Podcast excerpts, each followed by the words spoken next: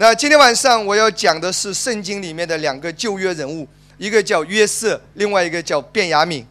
呃，我要讲约瑟和卞雅敏的这这两个人物哈。那今天晚上的信息呢，会跟你息息有关，啊，今天晚上的信息对你来说是很重要，是非常非常重要的。那今天不只是要谈约瑟，啊，也要谈雅各最年轻的儿子，就是约瑟同父同母的弟弟变雅敏。我相信末日的世代，在这个幕后的世代。将被称之为是变雅敏的世代。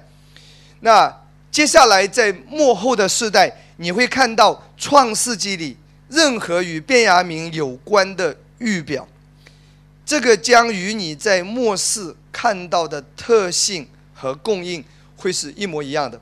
也就是说，今天晚上你要做好准备哦，你会在约瑟的故事当中，还有在卞雅敏的身上。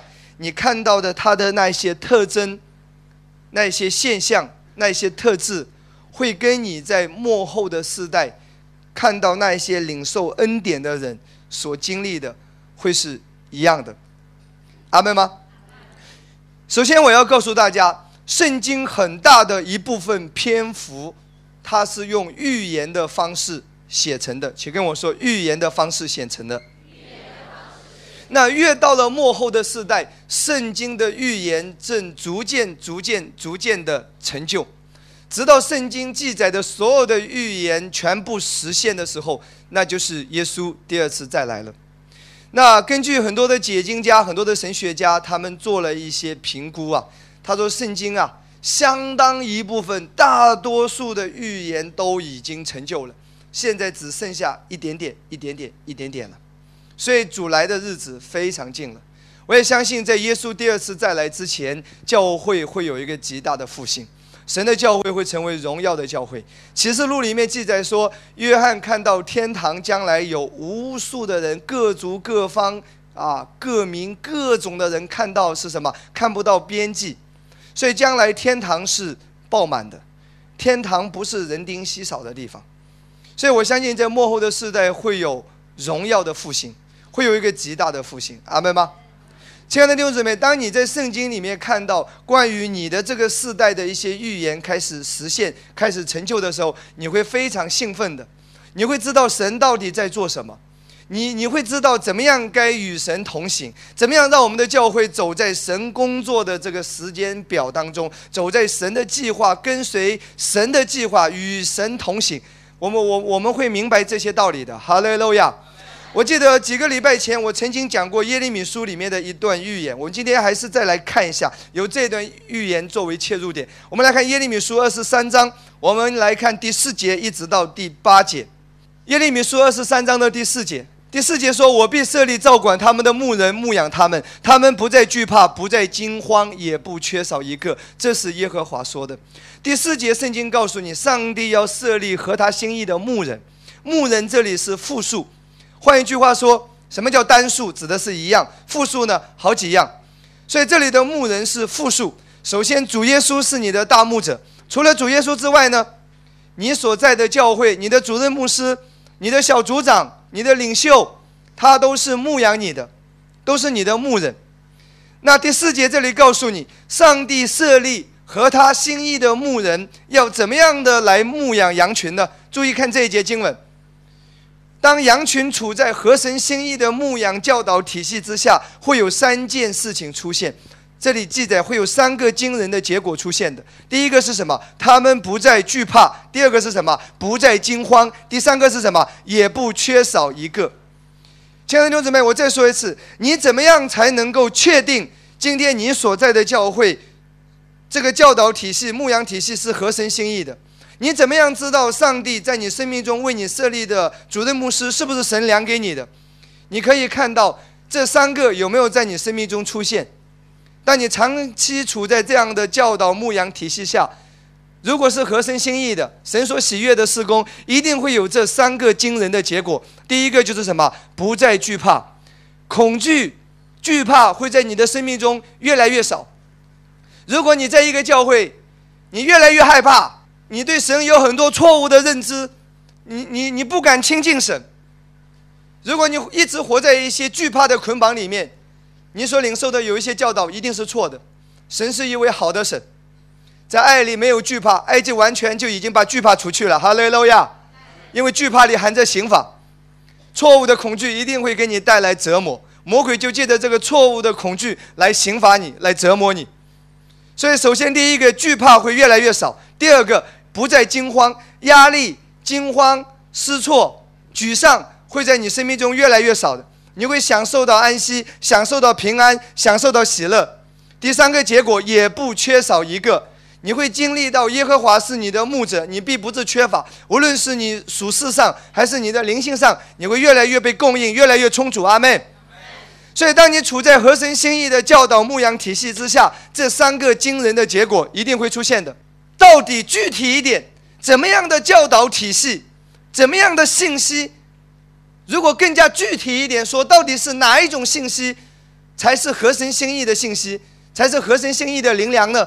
你继续上下文看下来，第五节到第六节，耶和华说：“第五节，日子将到，我要给大卫兴起一个公义的苗裔，他必掌王权，行事有智慧，在地上施行公平和公义。”这里讲到上帝要兴起主耶稣啊，这个是预言耶稣弥赛亚要来拯救我们。然后第六节，在他的日子，犹大必得救，以色列也安然居住，他的名必称为耶和华我们的义。注意哦，上下文第四节的下两节，第五节、第六节讲到这个具体的信息，真正牧养到你的信息是关于耶和华是我们的义的信息，不是靠着遵守律法而来的义，不是靠着你的顺服程度在神面前称义，不是的。你领受的灵粮是关于耶和华是你的意，在新约透过福音，神的意已经被写明出来了。神的意透过你相信耶稣，白白的转移到了你的身上。因着你相信，你领受的是所赐之意。哈利路亚！所以耶稣如何公义，你也如何公义，是关于这个信息啊，是关于这个灵粮。当你听见的时候，当你领受的时候。当你不断的被这个灵粮喂养的时候，惧怕、惊慌、缺乏会在你的生命中完全的离开。哈利路亚。所以，圣经注意圣经哦，圣经不只是告诉你那是什么样的灵粮，那是什么样的信息供应你才会有这三个结果出现。圣经同时也告诉你，这将在神的时间表里何时出现。换一句话说。圣经其实也预言到，这个关于耶和华是我们的义的信息，在哪个时间表当中会最大面积的出现？那你来看第七节、第八节，看下来你会很兴奋的。第七节说，耶和华说：“日子将到，人必不再指着那领以色列从埃及地上来永生的耶和华起誓。”却要指着那领以色列家的后裔从北方和赶他们到的各国中上来永生的耶和华起誓，他们必住在本地。注意看第八节，是在哪个时候？你观看整个世界的历史，你观看整个世界的局势。当你看到那领以色列家的后裔，就是领犹太人从北方和赶他们到的各国中上来的时候，也就是说，当以色列人复国的时候。你就可以看到，就是在那个时间之后，关于耶和华是我们义的信息会被大面积传讲。所以以色列是在一九四八年五月十四号已经建国了。当以色列建国之后，世界各地都有人陆陆续续的回来，其中最多的，在二零一七年之前，从一九四八到二零一七年之前，最多。以色列人就是那些犹太裔的人，从世界各地回到耶路撒冷，最多的是从哪里回来的？俄罗斯。圣经这里都清楚的预言说，那领以色列家的后裔从北方，特别提到北方。你知道北方是哪里？以色列这个国家的直线，北方就是直线上来，就是俄罗斯。所以从俄罗斯的西伯利亚，我们现在已经目睹了。将近一百万的犹太人从俄罗斯已经回到以色列，这个还在持续进行着。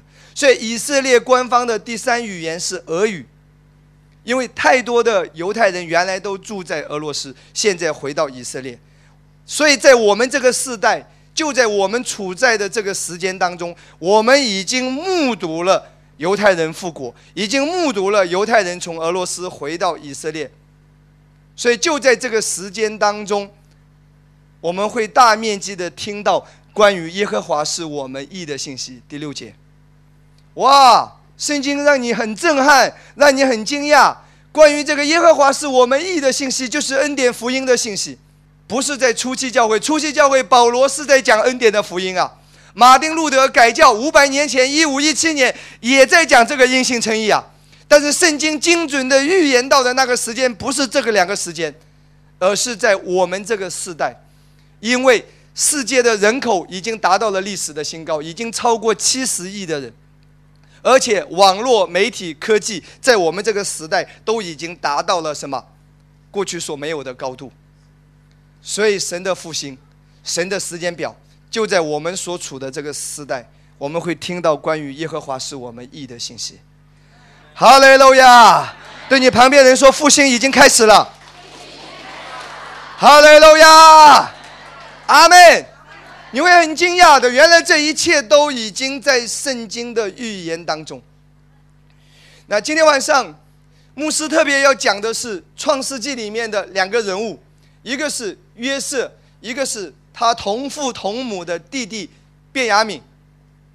那你记得一个重要的解经原则：每当你读到旧约的时候，请你记得，旧约的宗旨是指向基督，你不能停留在旧约的字句里面。你要在旧约的圣经当中看到耶稣，旧约的每一段的记载，每一个人物，每一段的历史，对吧？每一段的故事，它就好像一本连环绘画图画书。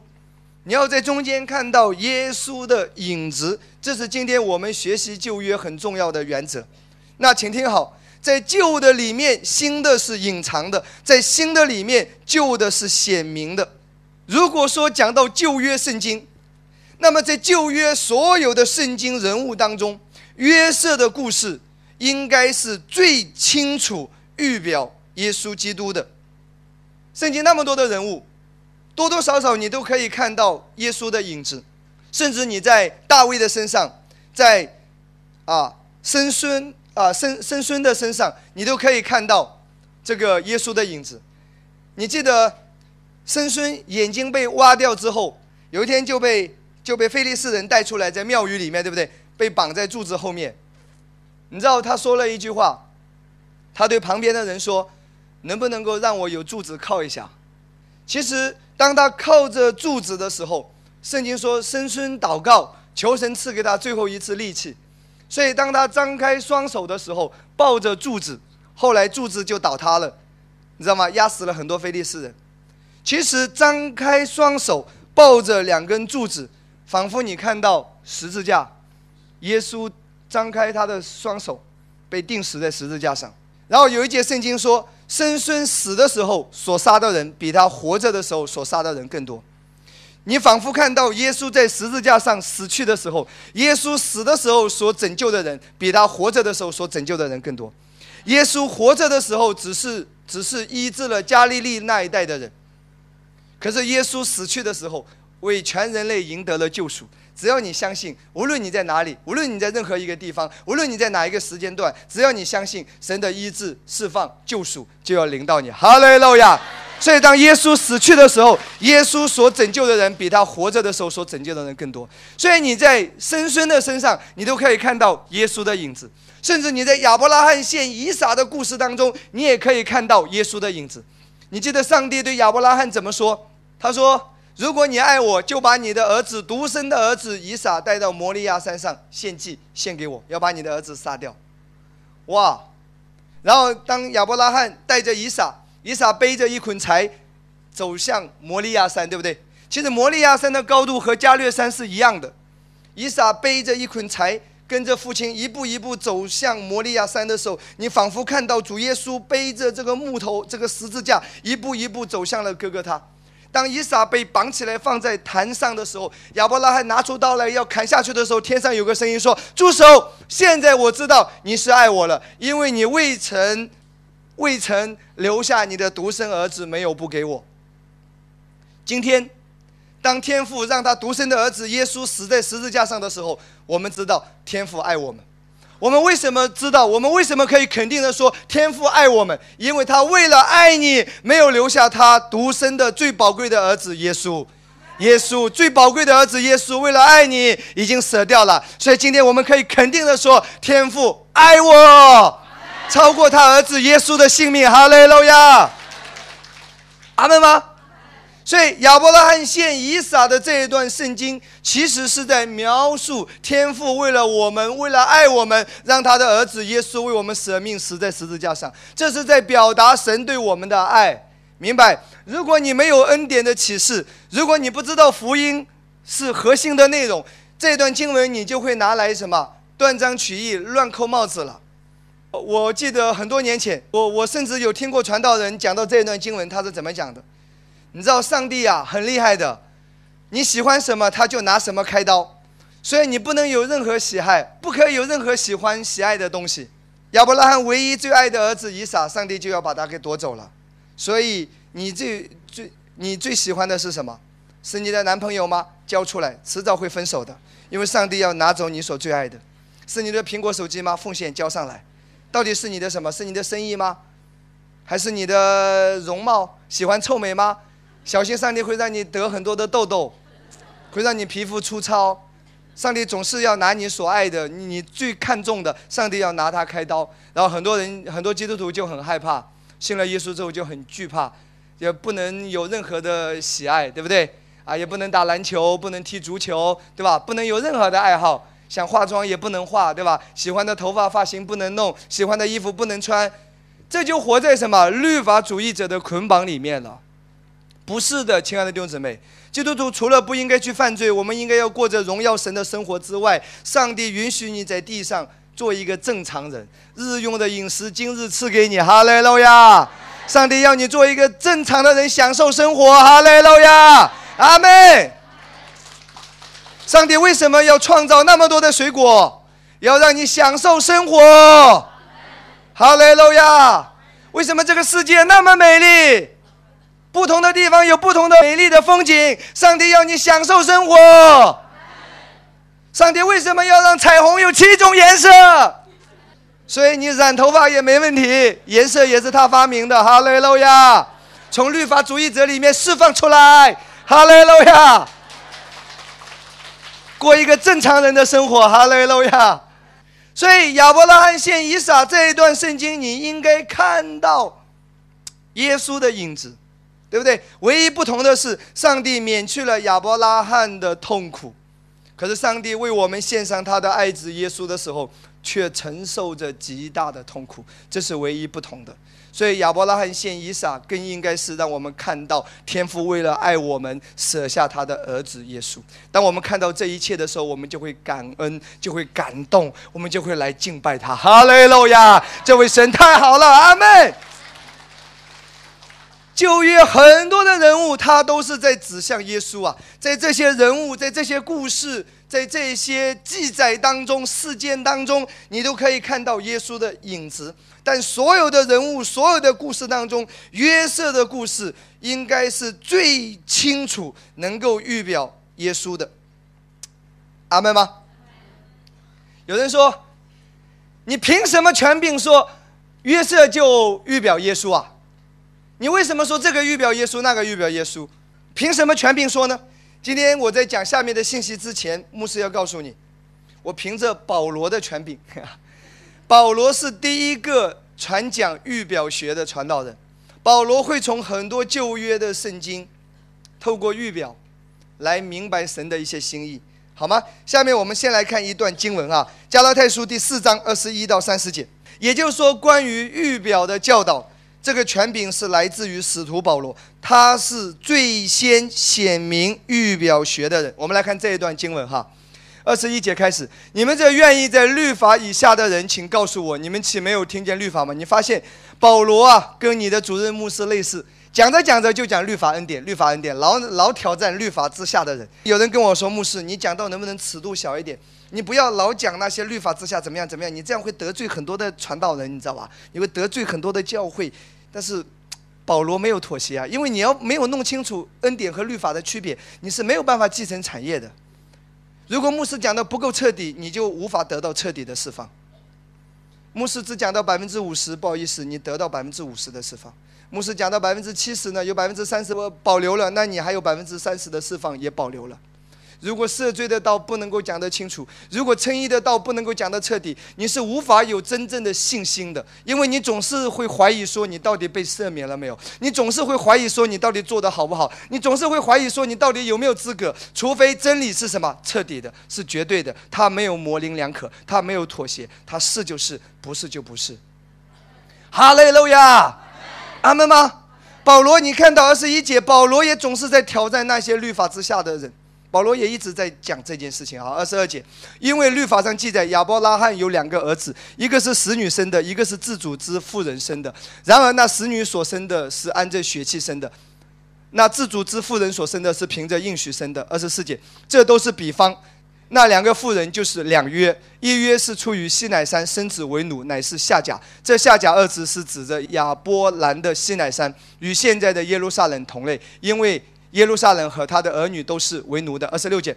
但那在上的耶路撒冷是自主的，她是我们的母，二十七节。因为经上记着，不怀孕不生养的你要欢乐，未曾经过惨难的你要高声欢呼，因为没有丈夫的比有丈夫的儿女更多。二十八节，弟兄们，我们是凭着应许做儿女，如同以撒一样。二十九节，当时那安着血气生的，逼迫了那安在圣灵生的，现在也是这样。然而经上是怎么说的呢？是说把使女和她儿子赶出去，因为使女的儿子不可与自主妇人的儿子一同承受产业。好，那圣经这里记载记载什么呢？记载亚伯拉罕曾经在地上的时候，两个妻子哈，一个是啊萨拉，一个是什么夏甲。夏甲生了什么？夏甲生了以斯玛利。萨拉生了什么？萨拉生了以撒。那这一段圣经在旧约是清清楚楚的记载的，也就是说，这两位妇人曾经都是活在亚伯拉罕的年代里，可是神在这里却将他们视为两种盟约，也就是说，夏甲，神认为这是出于西乃山律法之下，所以以斯玛利是律法以下的产物，呃呃，萨拉、以撒。神说这是应许之下，是恩典之下。也就是说，你看这两个旧约人物，这个事件，保罗却认为说这是神在告诉我们关于律法和恩典的事情。所以，亲爱的弟兄姊妹，关于旧约的预表学，这是保罗先开始教导的。那二十九节来看圣经啊，律法所生的儿子总会逼迫恩典所生的儿子。其实你知道吗？夏甲和他的儿子以斯玛利，以及萨拉和他的儿子以撒，他们都有一位共同的父亲亚伯拉罕。那唯一不同的是什么？母亲不一样。神说夏甲是代表什么？西乃山，代表的是律法；萨拉代表的是什么？是恩典，是神的应许。所以，请听好。那二十九节，我们来看这一节经文，好不好？二十九节，当时那安着血气生的。逼迫了那安着圣灵生的，现在也是这样。那今天也要告诉你同样的这件事情，因为圣经已经这么讲了吧？这件事一定会发生的。大家都相信有一位上帝，对不对？有一位天父，这一点都一样的。只要是正儿八经的基督徒，这一点都没有问题。但不一样的是，有的他相信，还要靠着遵守律法；有的相信。已经完全在恩典之下。那圣经告诉你，同样都是基督徒，同样相信一位天父，但那个认为还要靠着律法的夏甲的儿子，他总是会逼迫那个已经相信完全处在恩典之下萨拉的儿子。所以圣经说，那按着血气生的，那律法之子总是会逼迫恩典之子，这是圣经讲的，现在也是这样。所以千百年来这个定律没有打破，今天也是一样。那些相信律法的人认为，你们牧师讲那么多恩典，怎么不讲律法？要平衡啊，小心，很可怕，他会逼迫你啊，他会攻击你啊，他会说你不对啊，他会捏着各样的坏话呀，写很多的东西啊，发到网上去啊，到处发呀，全部都是诽谤啊，全部都是抹黑啊，断章取义啊，根本不是这个事实啊，所以这个逼迫一定会在的，所以你知道吗？你在这里同时看到，记得哦，不是恩典的反对律法。不是恩典的在攻击那个律法之子，你不会见到一个真正相信恩典的牧师，然后然后对那些还在律法之下的人破口大骂，各种抹黑，各种各种论断，各种诽谤，不会的，你看到的都是恰恰相反。今天我要告诉你，在律法之下，人是有苦毒的；在律法之下，人的心胸是狭窄的；在律法之下，人是在压力之下；在律法之下，他自己也是在被定罪当中。所以，人里面存的是什么，发出来的就是什么。其实，你一个跟一个人交往，他的谈吐、他的言行，甚至在他的面相，你都能够感受到这个人是一个怎么样的人。他是处在律法之下，还是处在恩典之下？他是在压力之下，他这还是在平安安息当中？你可以看到这一点的。之前去年有一个先知来到我们教会，很棒的恩典下的一个先知。他见到我的第一面，他说：“我在你身上闻到了恩典的味道。”不不，我说我今天我擦擦香水了。不不，我在你身上闻到的是恩典的味道。我进入到你这个这个教会，我看到的是大家的喜乐。那一种平安，那一种在恩典之下的那一种喜乐、自由、安息，是我服侍那么多教会都没有看到的。哈利路亚！所以，请听好，二十九节，律法之子一定会逼迫恩典之子，一定是这样子的哦。所以，这个是正常的。那如果他继续这么的逼迫，继续这么的攻击，那上帝会不会就不管呢？上帝会不会伸冤？会，三四节，上帝会做一件事。我们来看，然而经上是怎么说的呢？是说把使女和她儿子赶出去，因为使女的儿子不可与自主妇人的儿子一同承受产业。跟我说，赶出去，会被赶出去的。也就是说，这里在告诉你，荣光会逐渐褪去的。真的，今天你看到一个牧师，如果他抨击恩典抨击的越厉害，他身上的恩高、神的同在、神的能力。会越来越衰退的，一定是会越来越衰退。激活他曾经在某一个时期，激活他曾经在某一个年代被神复兴过，曾经也是复兴的工人。但是当神新的季节来临的时候，当恩典的复兴开始的时候，如果你抵挡恩典复兴的浪潮，你的荣光会褪去的。真的，你你会看到这一点的，亲爱的弟兄姊妹，他自己会出状况的。这个荣光一定会褪去。圣经说那个会被赶出去的。我再说一次，如果有人在看视频或者在听录音，你会看到一些曾经在八十年代被神大大使用的传道人，九十年代被神大大恩高的传道人，神机骑士医治圣灵的工作都是非常明显的。但是你要记得，神的工作是一直向前，神的真理是逐渐在显明和恢复。当新的季节来临的时候，如果你不知道更新，你不知道跟随圣灵，你不知道跟上神的步伐。你反而开始去抵挡，开始去反对，荣光、荣耀在你的身上会越来越衰退的。你想要靠着你的能力制造复兴，已经不可能；你想要靠着你的能力来维持你的会有现状，也不可能。你身边的人会离开你的，一定是这样子的。这是神的工作，哈利路亚，阿门吧？一定是这样子哦。所以有一句话说：“长江一浪推一浪。”希望前浪不要挂在沙滩上，希望一切安好吧。真的，曾经也是被神复兴的工人。我我我看到很多，我真的看到很多。我非常欣赏有一些传道人，曾经是被神大大恩高的传道人，但是当神复兴的季节来临的时候，他没有更新啊，没有更新，反而去反对，那就会成为什么？那就会成为神复兴的绊脚石了。真的是这样子的，求神帮助我们，哈利路亚。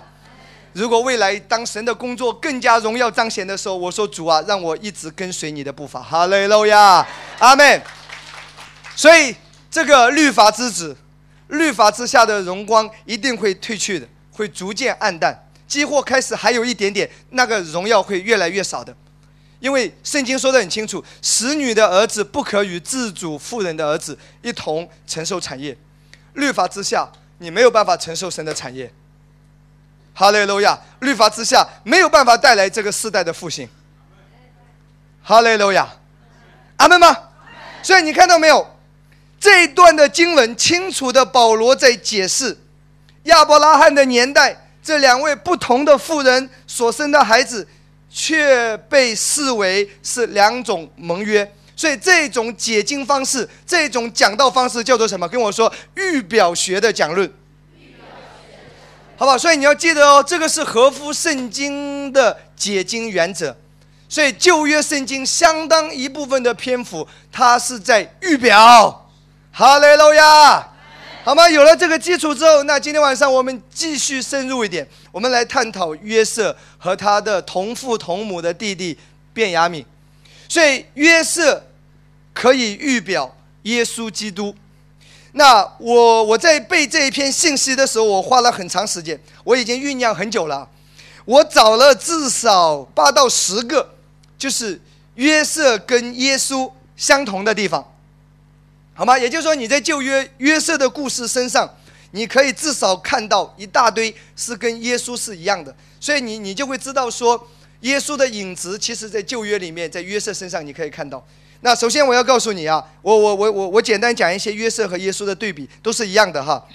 约瑟是雅各是父亲所最喜爱的，耶稣也是天父所最喜爱的。雅各有十二个儿子，他最爱的是谁？Joseph，约瑟。那耶稣从水里上来的时候，受洗从水里上来，天上有一个声音说：“这是我的爱子，我所喜悦的。”约瑟帮父亲主要做一件事情是做什么？跟我说牧羊。创世纪三十七章第二节，约瑟十七岁，与他哥哥们一同干什么？牧羊。那主耶稣也是如此。约翰福音第十章十一节。啊，第十一节说好牧人为羊舍命，然后十章第十四节，我是好牧人，我认识我的羊，我的羊也认识我。好，那第三，约瑟的哥哥们恨他，哥哥们喜不喜欢他？不喜欢。你来看创世纪三十七章第四节，约瑟的哥哥们见父亲爱约瑟过于爱他们，就恨约瑟，不与他说和睦的话语。那圣经也记载，约翰福音第一章十一节，耶稣来到他自己的兄弟犹太人中间，他们也排斥他。耶稣肉身的兄弟也排斥他，对不对？十一节说，他到自己的地方来，自己的人倒不接待他。这是三个了哦。第四个，去埃及敌粮的时候，约瑟的兄弟们第一次没有认出约瑟来，第二次碰面。露面的时候才认出约瑟。我们来看创世纪四十二章第八节，这个跟主耶稣是一样的。约瑟认得他哥哥们，他们却不认得他。你知道吗？耶稣第一次来的时候，犹太人不愿意接受耶稣，他们不认识耶稣就是弥赛亚，他们一直在等。其实耶稣就是上帝派过来的救主，弥赛亚，对不对？是一样的。所以耶稣第一次来是被拒绝的，他们不认识。耶稣是真正的弥赛亚，但圣经也记载说，直到耶稣第二次再来，我们现在一直在等候耶稣第二次再来。当耶稣第二次再来的时候，以色列全家都必得救，他们要开始投靠这位耶稣。他们知道，原来这就是弥赛亚，已经曾经来过，已经为我们死在十字架上过，第二次会认出来的。哈雷路亚，这个都是一样的哈。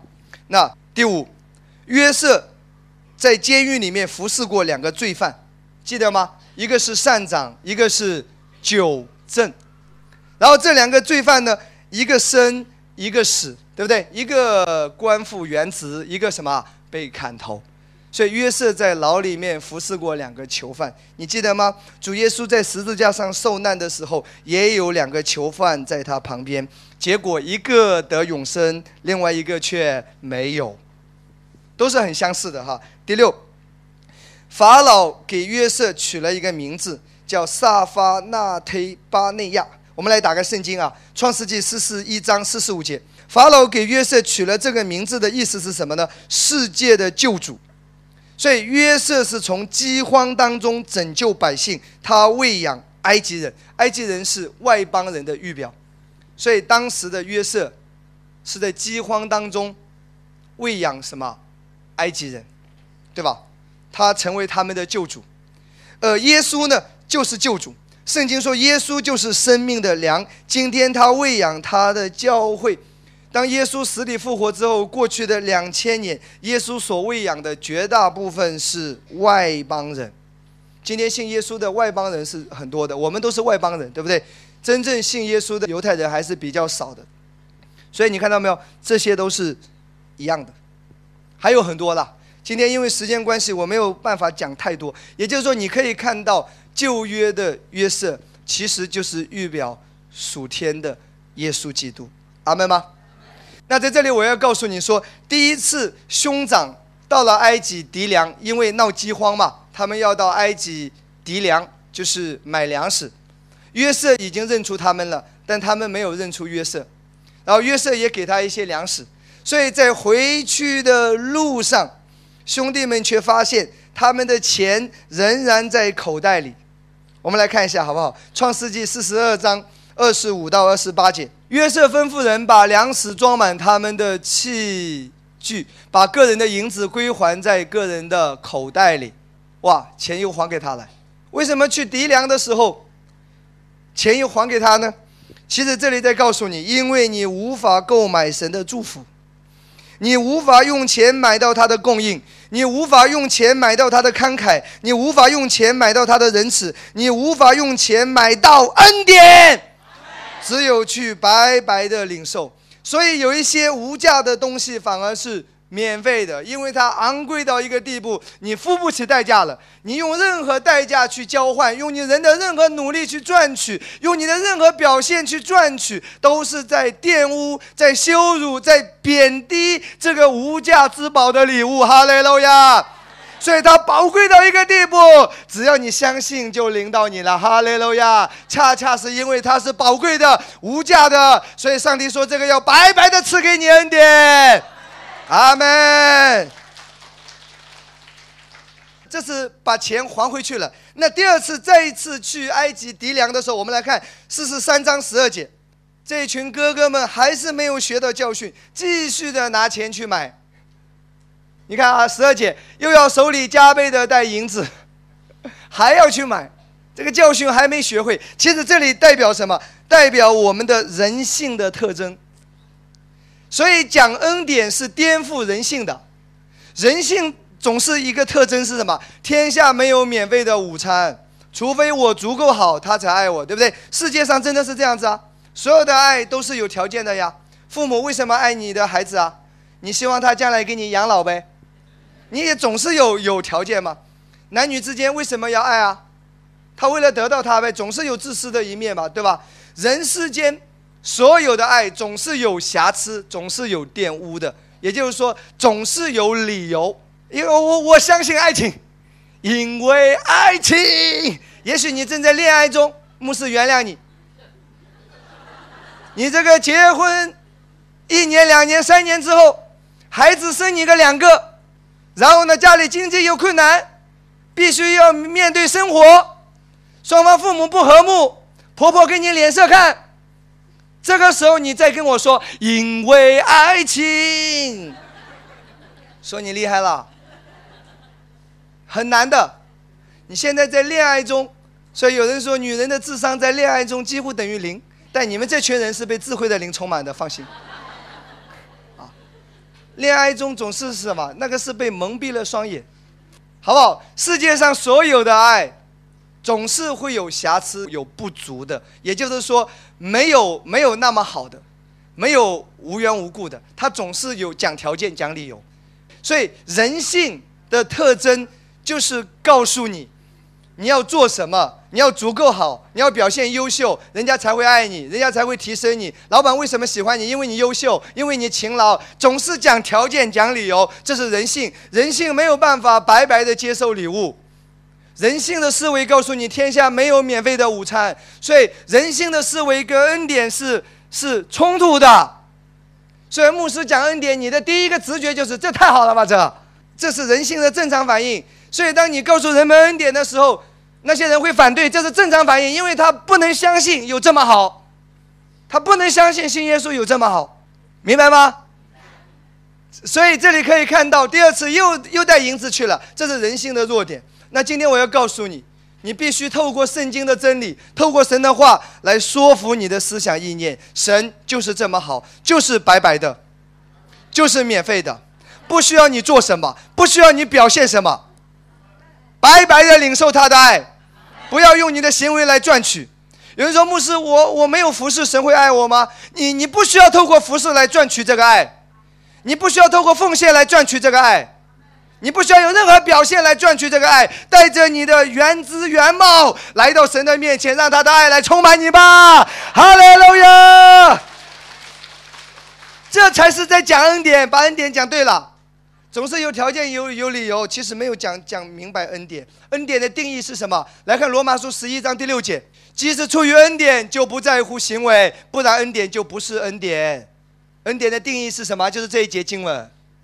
每当你讲恩典的时候，总是把行为带进去，不好意思，你把恩典抵消掉了，恩典的大能就没有办法释放出来。你总是在平衡，总是在平衡，跟我说等于没讲。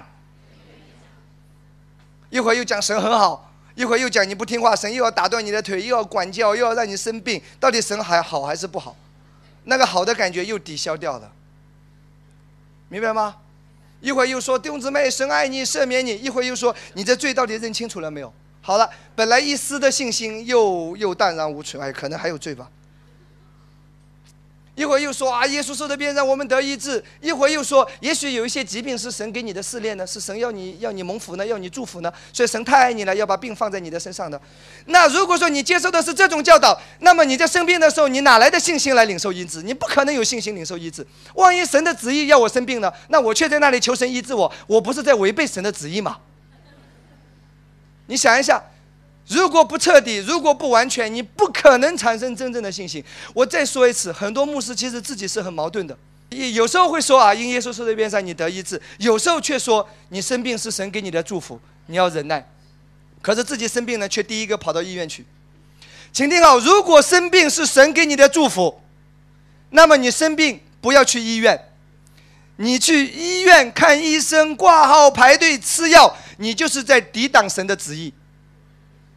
你想想看，如果贫穷是神的旨意，你都不应该对你的工资有任何期待，你还每天希望工资涨一点，你这种心态都是邪恶的。假如说贫穷真的是神的旨意，你都不应该期待工资增长，你都不应该期待生意好一点，你都不应该期待上海人你家里的老房子赶紧拆迁，讲的老好了。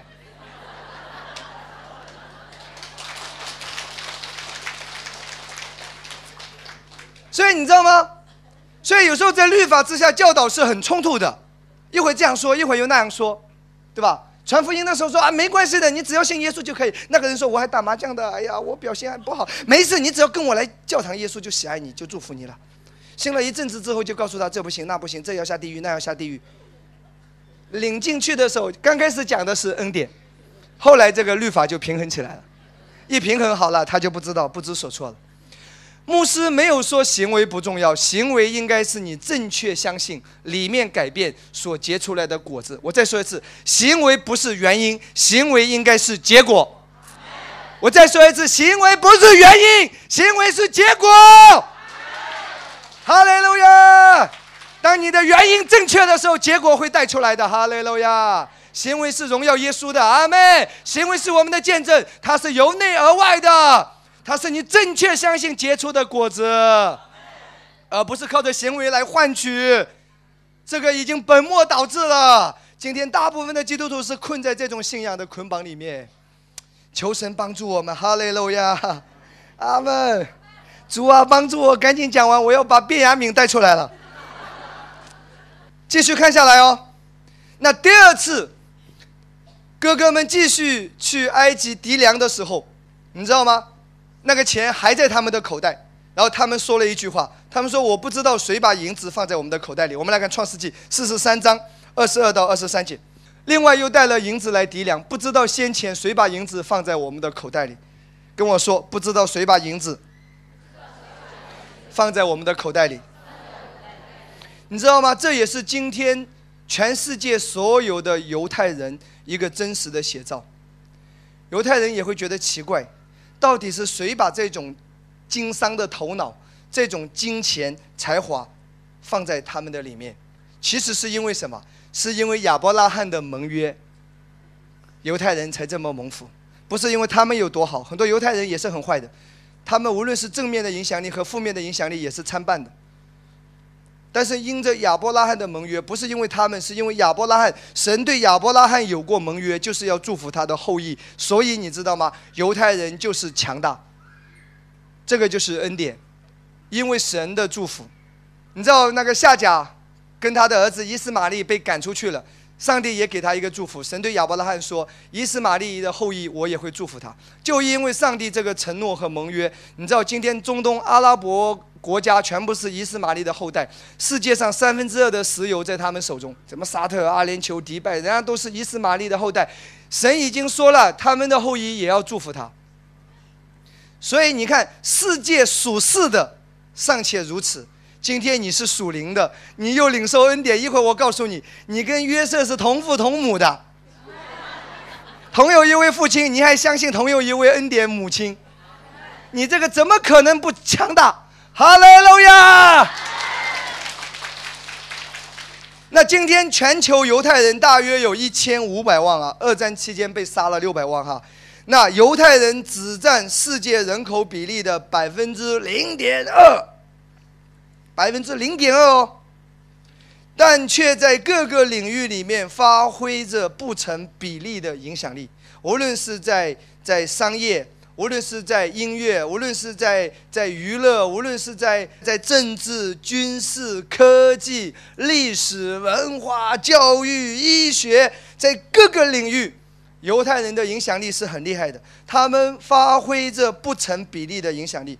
我做了一个统计啊，这个都是权威数据，你可以去查一下度娘、百度啊都有的哈。全世界最有钱的企业家中，犹太人占了将近一半。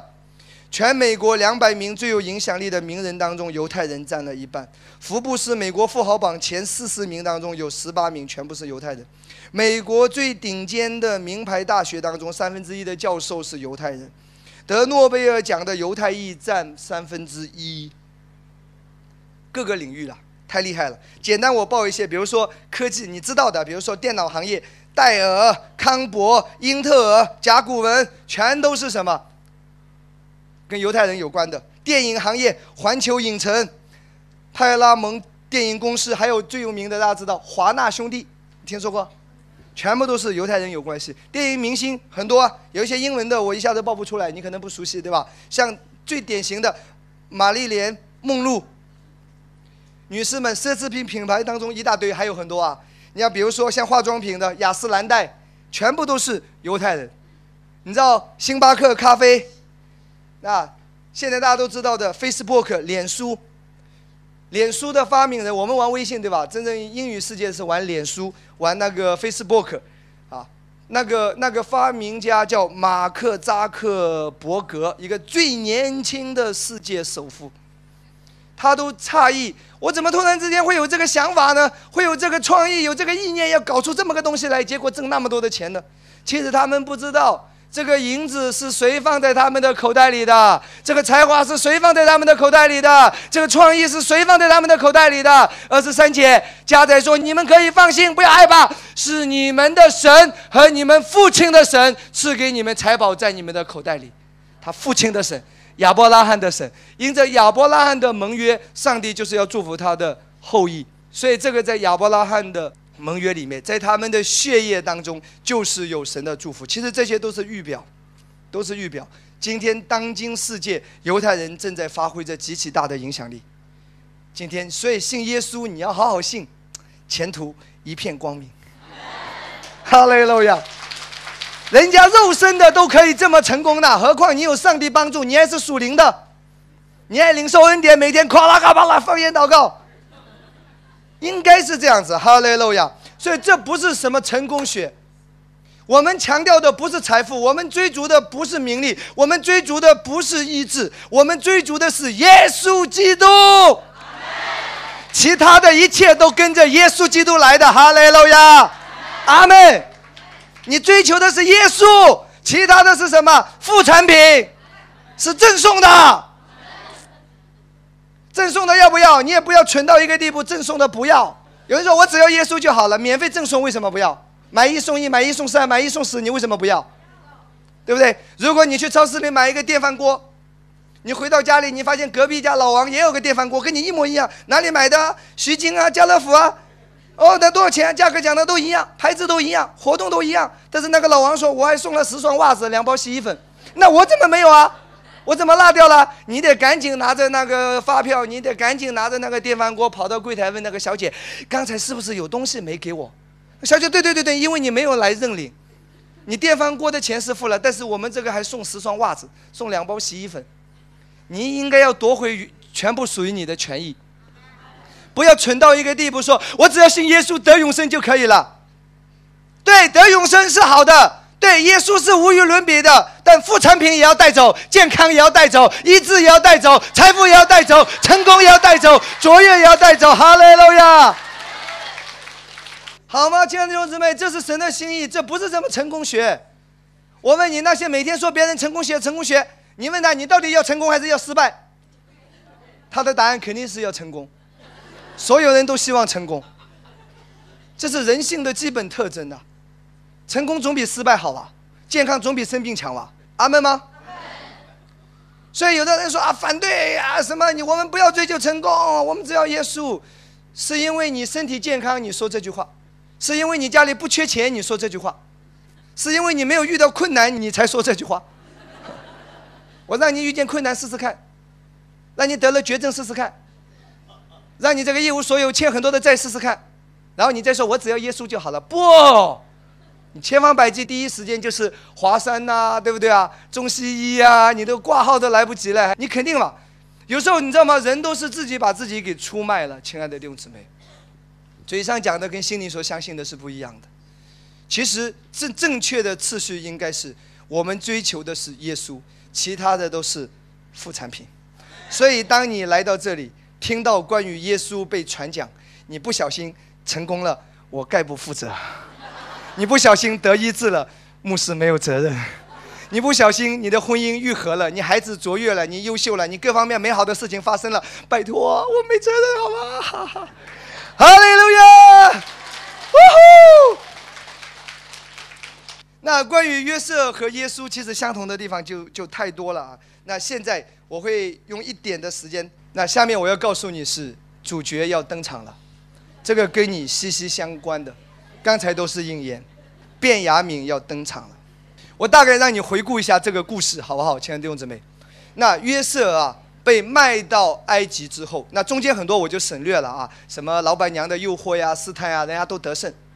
然后，然后你知道吗？有一天就做了宰相嘛，对不对？做了宰相，做了宰相，啊，也因为做宰相是因为给法老解梦嘛，啊，因为解得很正确，前面会有七年的丰年，之后会有七年的荒年。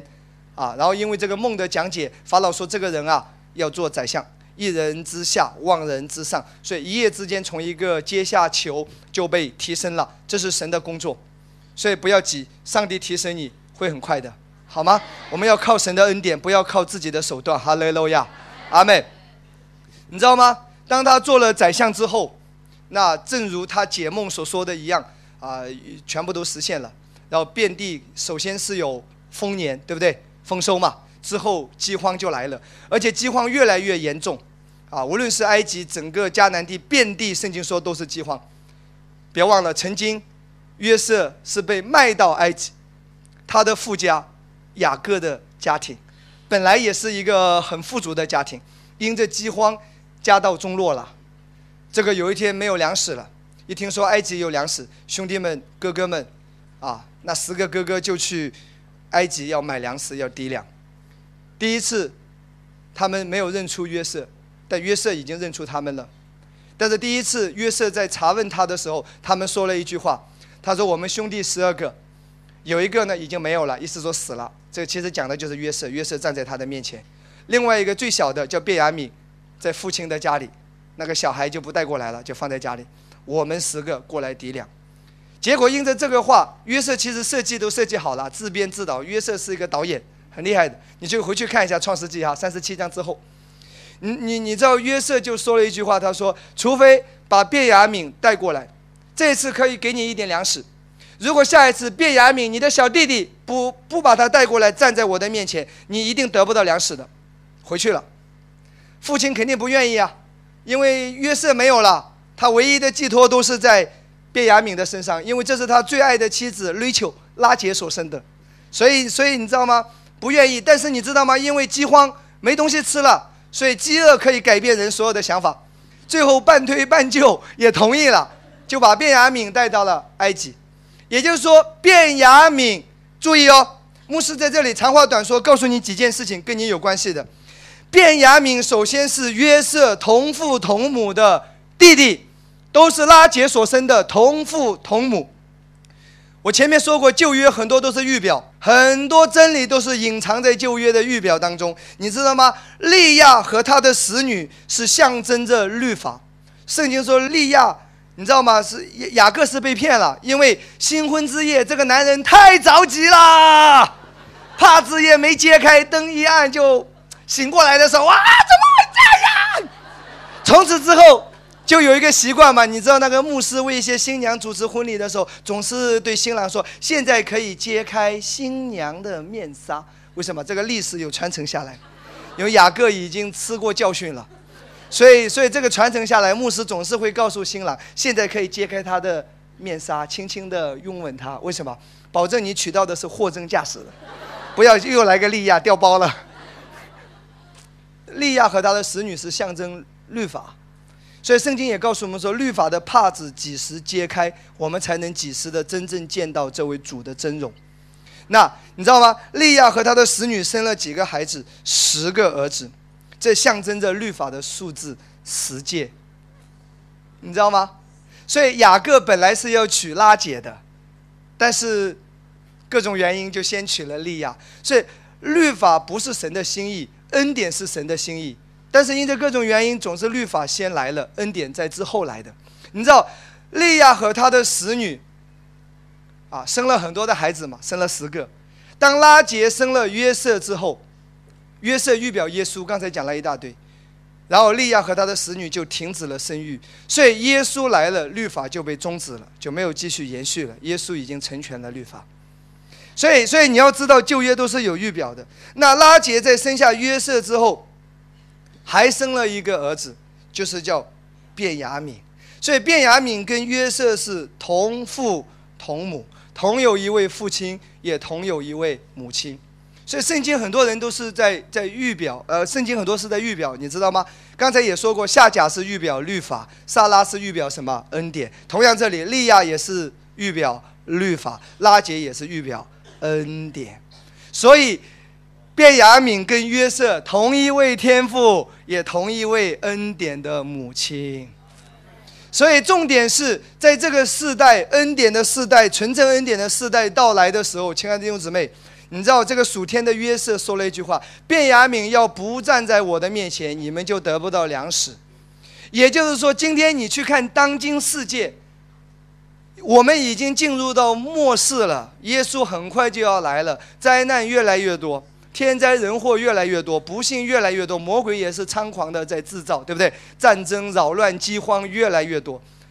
然后这这些年，你可以明显的看到全球的经济是不景气的，各种金融危机。也就是说，现在当今世界是处在一个饥荒的时代，处在一个荒凉的时代。所以世界是荒凉的，教会是有荣耀的。哈利路亚！别拍掌，打乱我讲道，让我讲完，时间不够，你知道吗？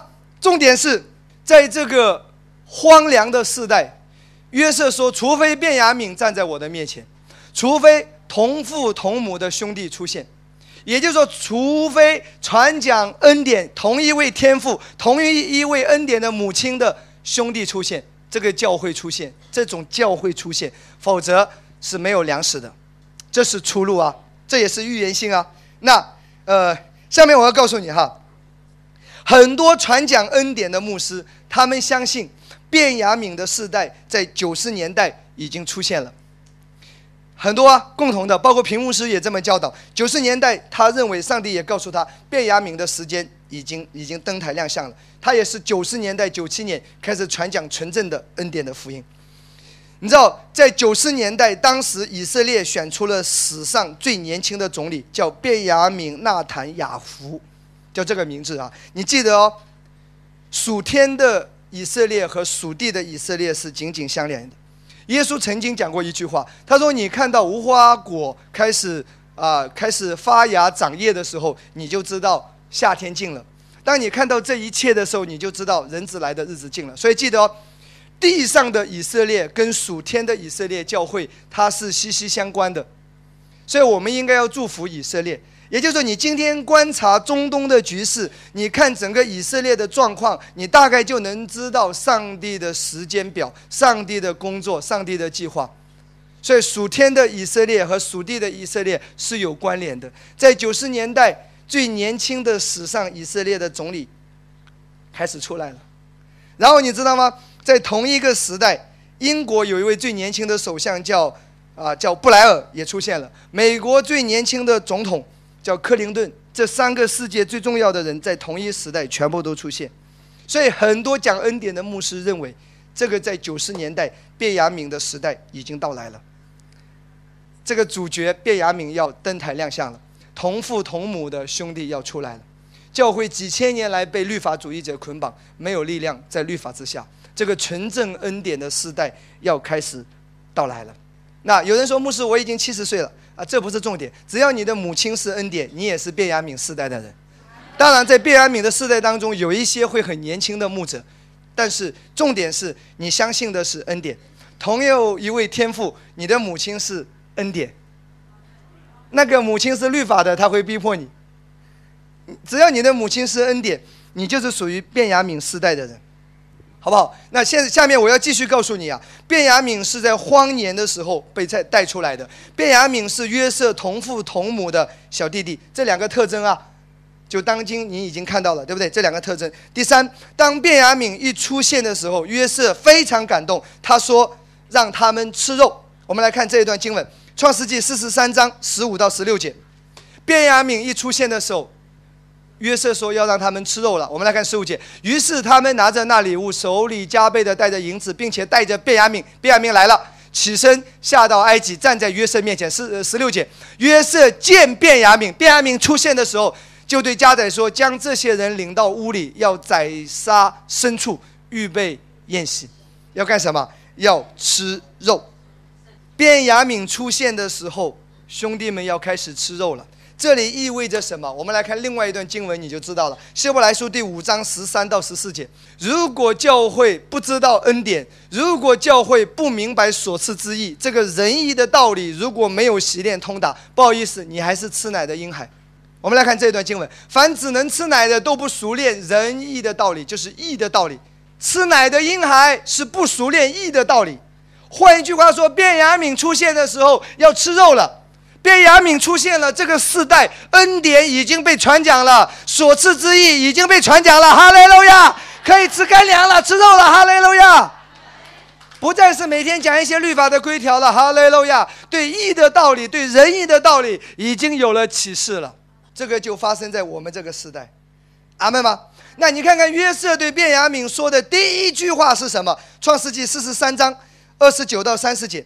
约瑟举目看见他同母的兄弟便雅悯，就说：“小儿啊，愿神赐恩给你。”跟我说：“愿神赐恩给你。”约瑟看到便雅悯说的第一句话就是什么？“愿神赐恩给你”，就是给恩典。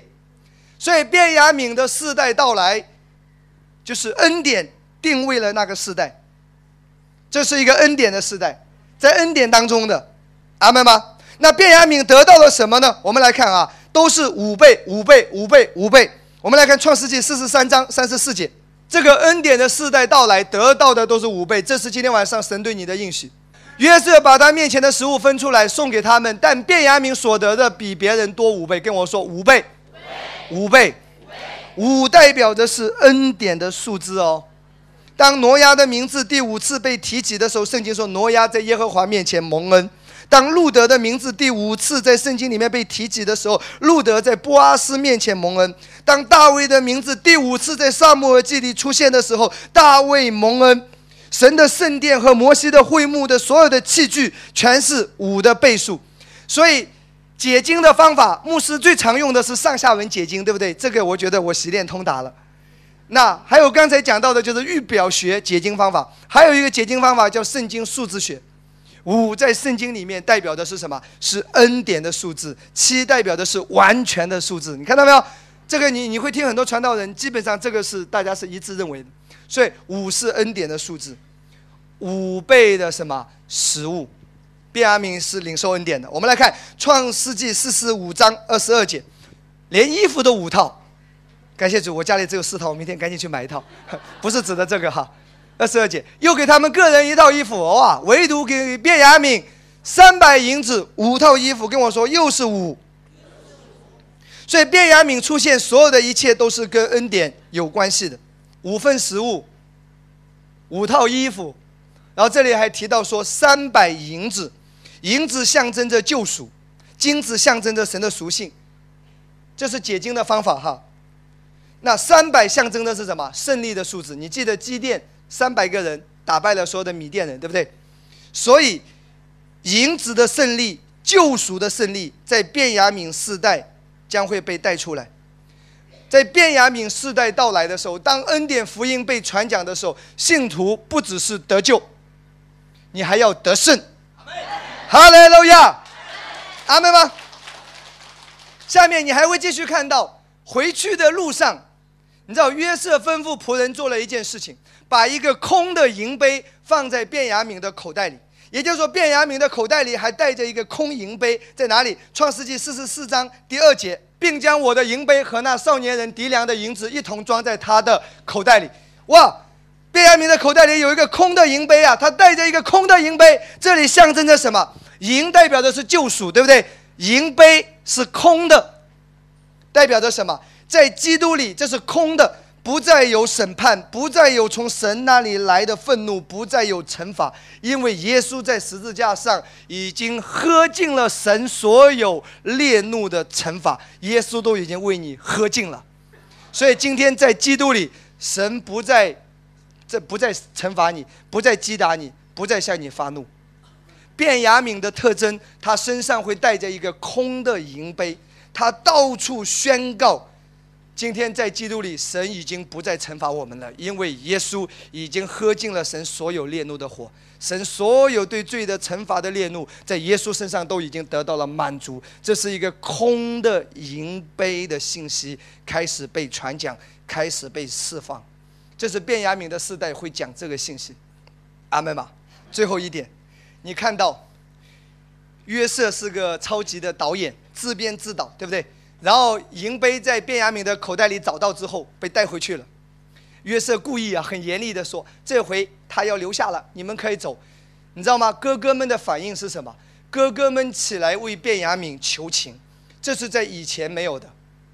甚至犹大，圣经特别提到犹大对约瑟说：“我已经答应了老父亲，我要把这个小孩子平安的带过来，也要平安的带走。”如果小孩子不能够带走，那么你把我杀了，换取这个小孩子的命。你看到没有？哥哥们的态度改变了。哥哥们曾经对待约瑟不是这样子的，哥哥们曾经对待同父异母的兄弟不是这样子的，要卖掉约瑟，杀掉约瑟。可是，在这个时代，当卞雅敏出现的时候，哥哥们的态度改变了。亲爱的弟兄姊妹，我今天要告诉你，过去几千年。以色列人不认识耶稣的，他们不认识耶稣是弥赛亚，他们到今天还在等，迎着变雅敏的世代到来，迎着传讲纯正的恩典的信息出来的时候，很多以色列人他们会改变，他们会愿意接受这位耶稣的。哈利路亚！今天平约瑟牧师的事工就是做了这样的一个事工。今天以色列已经看到复兴了，很多犹太人已经愿意接受耶稣，离开律法了。除非纯正恩典的信息被传讲，除非变雅明的时代到来。我说过，华人要宣教，要把福音带回耶路撒冷。你传的是什么福音？福音要传对。你如果还在讲律法，犹太人说：“我是律法的祖师爷，你还跟我玩律法？你受割礼了吗？你有资格在我面前讲这个？除非有一天把福音带到耶路撒冷，福音传给犹太人的是纯正的恩典，在一切律法上不得称义的，只要信靠这人，就都得称义了。哈利路亚！除非是这个信息。”所以，卞雅敏的出现改变了哥哥们的态度。所以，亲爱的弟兄姊妹，很有意思的，甚至犹大站出来了。你知道，犹大，他英文叫 Judah。其实今天说犹太人，犹太人的三个字，它是源自于犹大。也就是说，这个很有意思。因着卞雅敏的世代，因着这个恩典的信息，因着这个空银杯的信息。犹太人、以色列人会站出来，他们要与约瑟相认了。哈利路亚，阿门！荣耀归给耶稣。牧师，我听不懂你今天在讲什么，没有问题，领受五倍的祝福就对了。请我团队的人上来，可以吗？亲爱的弟兄姊妹，这是卞雅敏的世代，因着牧师传讲这个恩典的信息，我们在我们的教会已经看到了极大的复兴。我们的教会的祝福其实远远超过了五倍。我们才几年的时间，神大大的复兴了我们的教会，这是神的工作。所以，神不只是要翻转教会，神也要翻转你的生命，翻转你的家庭，翻转你的人生。哈利路亚！举起手来祷告，我们很快就会结束，好吗？每个人大声的来祷告，开口来祷告，方言来祷告，举起双手来领受神的祝福。哈利路亚！呼啦嘎巴巴巴巴巴巴巴巴巴巴，沙啦啦啦啦啦啦啦啦啦，西的呀啦啦啦啦啦啦啦啦啦，呼！大声的来祷告吧。大声的来祷告吧，哈利路亚！西的呀啦啦啦啦啦啦啦啦啦，哭啦嘎巴巴巴巴巴巴巴巴巴，西的呀啦啦啦啦啦啦啦，开口来祷告，五倍的祝福要在你的生命当中，五倍的祝福要领导你，哈利路亚！上帝会翻转你的婚姻的，上帝会翻转你的家庭，上帝会翻转你生命中的一切。哦，哈利路亚！啦啦啦啦啦啦啦。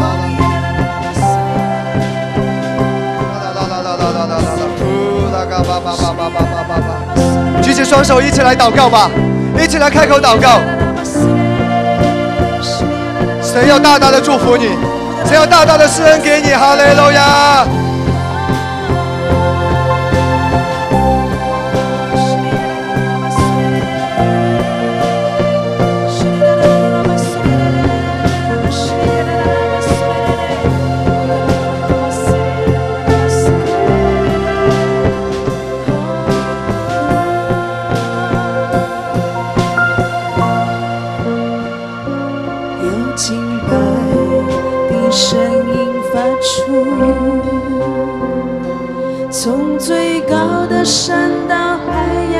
深处。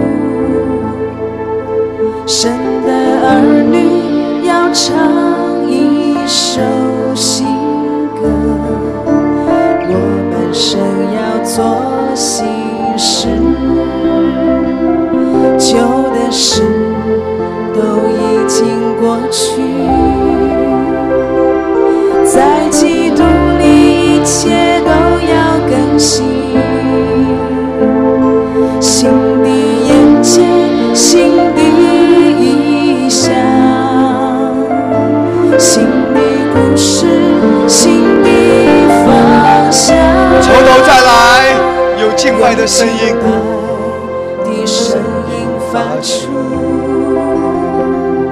从最高的山到海洋深处，神的儿女要唱一首新歌。我们神要做喜事，旧的事。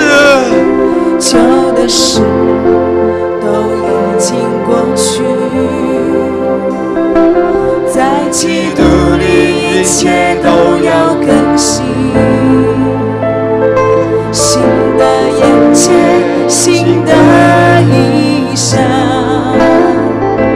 新的故事。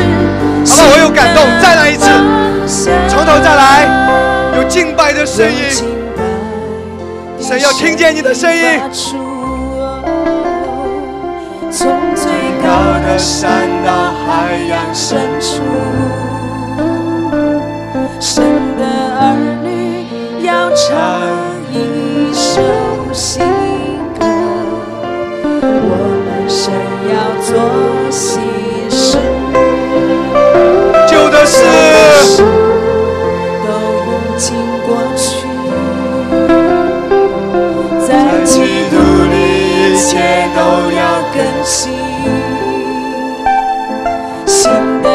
高举我们的双手。